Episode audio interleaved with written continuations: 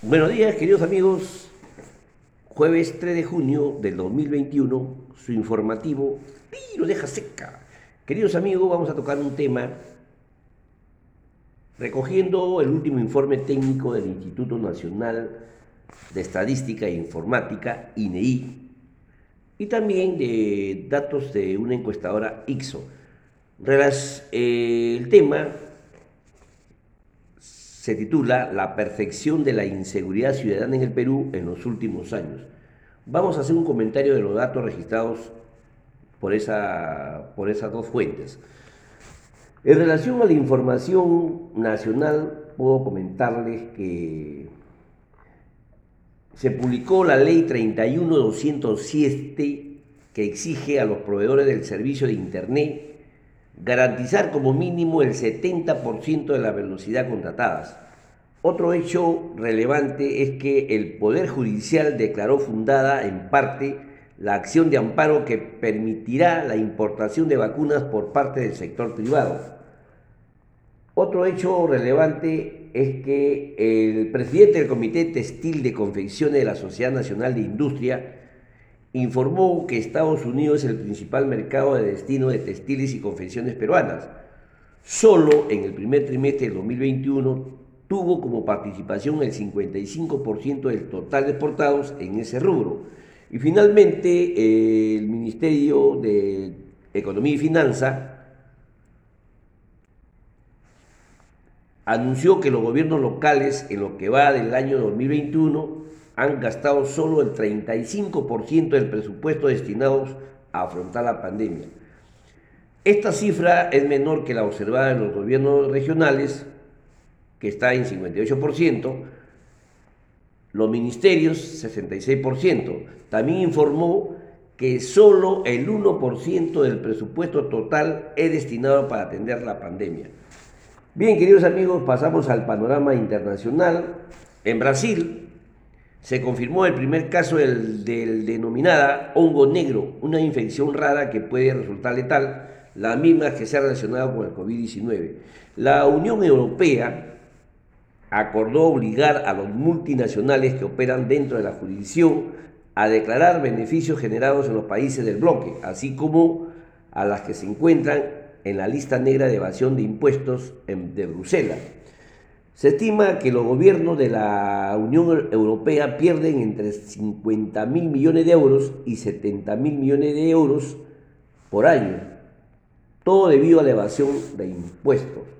Bien, queridos amigos, ese es todo por hoy en relación a las informaciones. Como les comenté, recogiendo siempre el último informe técnico del Instituto Nacional de Estadísticas e, e Informática, INEI, que al cierre del año 2020, en relación a la percepción de la inseguridad ciudadana en el Perú, muestra 82.9%, perdón, 82.9% en el bloque del semestre de julio a diciembre del 2020, porcentaje menor al 85.6% registrados al cierre del 2019. Hizo Perú, la encuestadora, también hace eh, un informe que antes de, la, antes de la irrupción del virus COVID-19, que fue en marzo del 2020, la delincuencia y la falta de seguridad como, como el principal problema del país se percibía 52% de los encuestados, seguido por la corrupción con un cercano de 49%, sin embargo, aunque en tiempo de pandemia a tales problemas fueron sumándose lo de la salud pública y la empleabilidad y la delincuencia pasó a ocupar un tercer lugar. Lo cierto es que la percepción de inseguridad ciudadana en el ámbito nacional urbano, aunque experimentó un leve deceso, se mantuvo por encima del 80%. Ya desarrollando en cifra este informe técnico de INEI, eh, no obstante que las restricciones adoptadas en tiempo de pandemia, los indicadores de perfección siguen siendo altísimos comparados al indicador de victimización, donde las personas que fueron víctimas de algún delito al cierre del año 2020 fue de 21.6% entre julio y diciembre de este año. La explicación estaría en el uso de arma de fuego, a pesar que no solamente el crimen resulta más letal, sino que infunde mayor temor y sociedad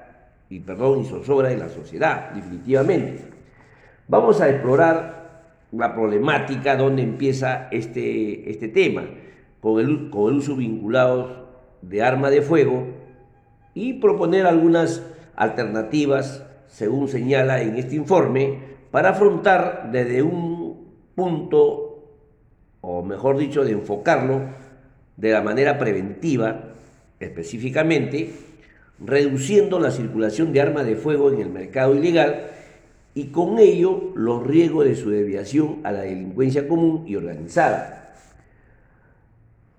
Definitivamente la lucha contra la inseguridad ciudadana requiere respuestas a diferentes factores que explica el incremento de la criminalidad, entre ellos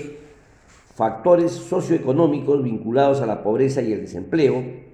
factores sociales relacionados al impacto negativo en el tejido social a nivel familiar y comunitario,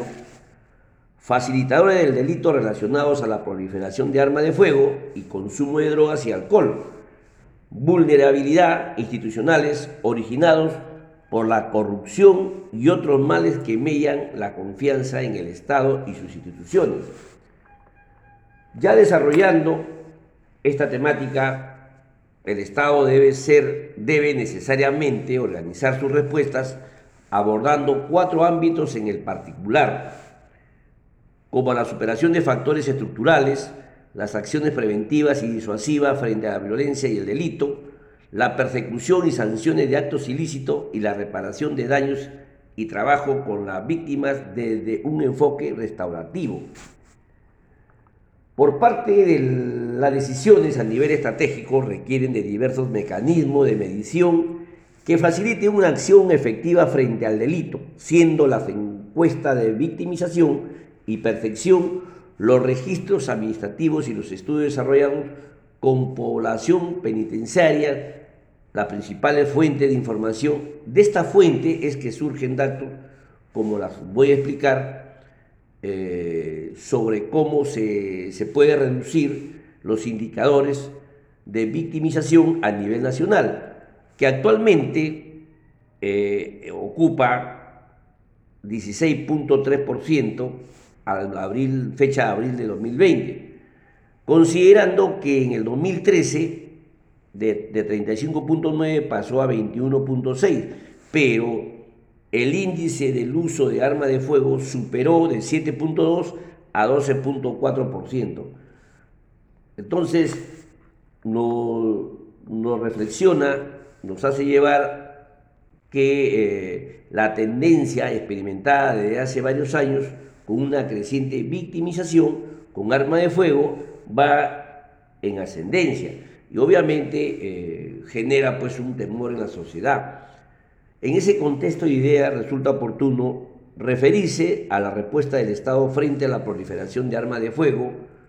un factor de incremento de la criminalidad cuya atención resulta prioritaria. Estos, datos, esta fuente precisa que existe un plan o respuesta estratégica en materia, en materia y también existe lineamiento y acciones, y acciones puntuales que están previstos en la política nacional frente a los delitos patrimoniales aprobado por el Decreto Supremo 006 raya 2014 JUS, donde el plan de ciudadana también explica en el, que el Decreto Supremo 013 raya 2019 IN, que data para el periodo 2019 al 2023, en ambos instrumentos, aunque no de modo programático, los lineamientos y acciones propuestos se incorporan para tres componentes que resultan esenciales en toda acción estratégica frente a la problemática. La primera problemática es la regulación sobre el uso y comercio de armas de fuego, segunda problemática es el registro y control de existencia, ya sea de armas de fuego, materiales relacionados. Y una tercera, fiscalización y persecución penal donde este último relacionados a infracciones administrativas por parte de usuarios autorizados y o delitos vinculados al tráfico y o tenencia ilegal de armas de fuego. Otros factores de medición a considerar con respecto al tema de armas es el, mayor, el mayoritario uso de armas de fuego en el caso de homicidios dolosos y asesinatos. En la última encuesta aplicada a internos interna de tres establecimientos penitenciarios de Lima, donde el 99, 90% de condenados por delito de robo agravado señalaron tener amigos que usaban armas de fuego. Un preocupante resultado considerando que al cierre del año 2020 los internos e internas por robo agravado eran 22.853 personas, es decir, el 26.28% de la población penitenciaria nacional. Este solo detalle constituye una alerta sobre la alta circulación y el comercio ilegal de armas de fuego en el Perú, ámbito donde el número de armas sin registro se estima allá por el año 2004 entre 250.000 y 750.000 armas de fuego. Ahora vienen las interrogantes y la hipótesis sobre el origen de las armas de fuego en poder de la delincuencia son diversas. Para tener una idea que el año 2016, a partir de sucesivas investigaciones realizadas por la Superintendencia Nacional de Control de Servicios de Seguridad y Armas y Municiones y Explosivos, de uso civil, SUCAME, era una, una certeza que éstas no solo prevenían del tráfico ilícito de armas de fuego o de la filtración de la misma por acto de corrupción en los almacenes de la Policía Nacional de Perú, sino también de la deviación de armas de origen lícito registrados a nombre de usuarios legales. En este último caso, tal deviación podría darse a causa de la pérdida o robo, o robo de armas de fuego, muchas veces no, no denunciadas o por la propia condición del usuario legal involucrados en actividades ilícitas. La correlación de este último supuesto, supuesto perdón, resultó evidente luego que en el año 2015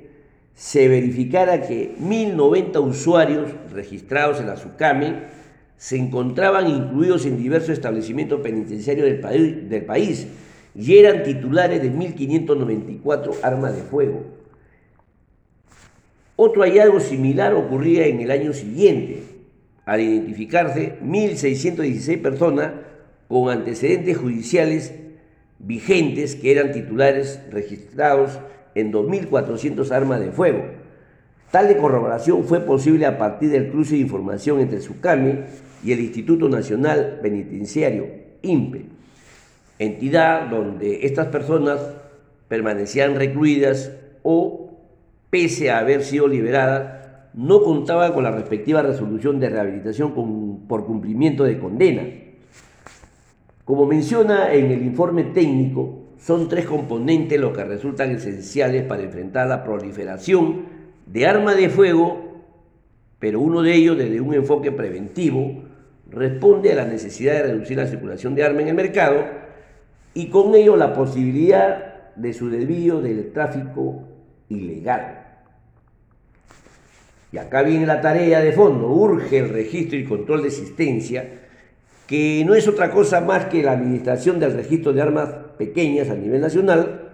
responsabilidad que recae en los institutos armados y la Policía Nacional de Perú en lo que respecta a armas de uso oficial,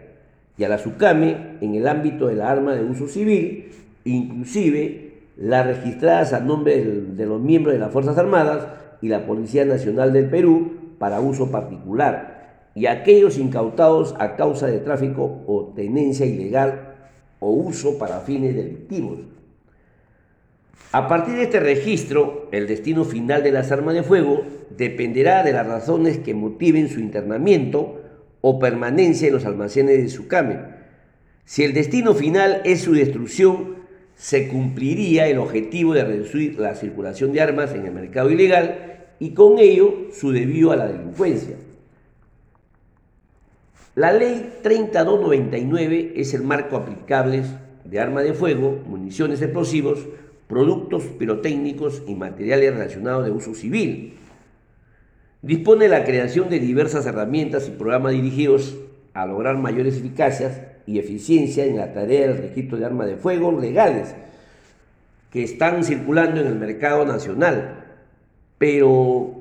las interrogantes nos abordan cuántas armas legales existen,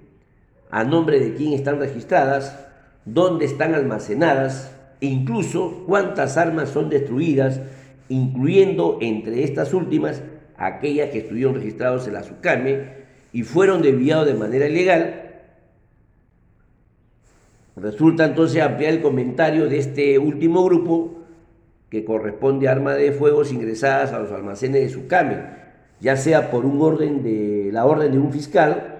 o juez en el marco de una investigación o proceso penal o por voluntarias decisiones de usuarios autorizados como parte del procedimiento regular a cargo de la misma entidad o en el marco de programas especiales en entrega voluntaria destinadas al acopio masivo de armas de fuego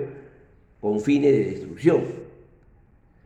Debe considerarse una prioridad reducir la circulación de armas de fuego en el mercado ilegal, tomando ya como referencia los periodos posterior a la creación de SUCAME, entre los años 2013 al 2020, así como el menor número estimado de armas de fuego en el Perú, proyectado de 250.000 en el año 2004, como le manifesté, tenemos en el total de armas de fuego destruidas por el SUCAME 31.682, es decir, solo un 12% del total, que podría ser menor si se considera el elevado número de licencias de usos canceladas por esta misma entidad en los últimos años, pero cuya ubicación y posesión resulta desconocida en todo el riesgo de desvío al circuito ilegal que implica. Precisamente entre las últimas licencias canceladas figuran aquellas que corresponden a lo antes mencionado, usuarios con antecedentes judiciales,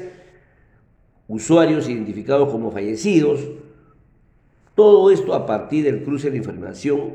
entre Sucame y la RENIE, donde figuran 13.382 armas de fuego por recuperar o por detectar o por eh, incautar. Y finalmente a usuarios con licencia vencidas que no renovaron sus permisos de uso conforme a la nueva regla de la ley 3299, donde aplican pues que la SUCAME debe, eh, digamos, debe recoger. Y se estima que hay 88 mil aún están pendientes de recuperar. Con relación a los riesgos de desvío de armas de fuego, todos tenemos la percepción que con un, registro legal del circuito, eh, al circuito ilegal, entonces los hechos delictivos diversos corroboran esta realidad, según las noticias, donde todos los ataques son con armas de fuego, los hallazgos eh, en el poder de delincuencia, pese a tener la condición que incauta la fuerza del orden o del uso de armas legales con series erradicadas, previamente robadas o su tendencia ilegal, no se detecta y no se llega a un inventario correctamente. Entonces, toda esta percepción de este informe nos lleva a tener pues una conclusión que los programas, a diferente del procedimiento regular de entregas voluntarias de armas de fuego, deben ser contempladas. Antiguamente había la ley 25054, donde promovía la entrega voluntaria de armas de fuego a cambio de un incentivo económico por un lapso de dos años. Pero esto, a través de la vigencia de la ley 3299, el programa no fue reglamentado por decreto supremo especial conforme lo estipula la misma norma, razón por la cual nunca llegó a ser implementado, una semejante falencia legal. Finalmente les puedo comentar que la, acción específica de respuestas al problema será la implementación de un programa de entrega voluntaria de armas conforme al modelo establecido en la Ley 3299 orientados al acopio y destrucción masiva de armas de fuego, procurando con ello la reducción de su circulación en el marco ilegal y consecuente desvío a la delincuencia común u organizada. Tareas para los próximos gobiernos sobre la, esta perfección de inseguridad ciudadana, según datos registrados en el último informe técnico del Instituto Nacional de Estadística e Informática, así como la encuesta de Ixo Perú, respectivamente. Bien, queridos amigos, eso es todo por hoy. No se olviden, hay que cuidarnos, doble mascarilla, protector facial, lavarse las manos correctamente. Y finalmente quiero compartir la frase del día, motivadora para, este, para esta mañana un poco fría, que dice lo siguiente, esta frase es de Bill Jackson, que dice, la fuerza del equipo viene cada miembro. La fuerza de cada miembro es el equipo. Así, mis queridos amigos, hoy todos somos Perú, arriba Perú, a sacar y a sudar la camiseta. Gracias.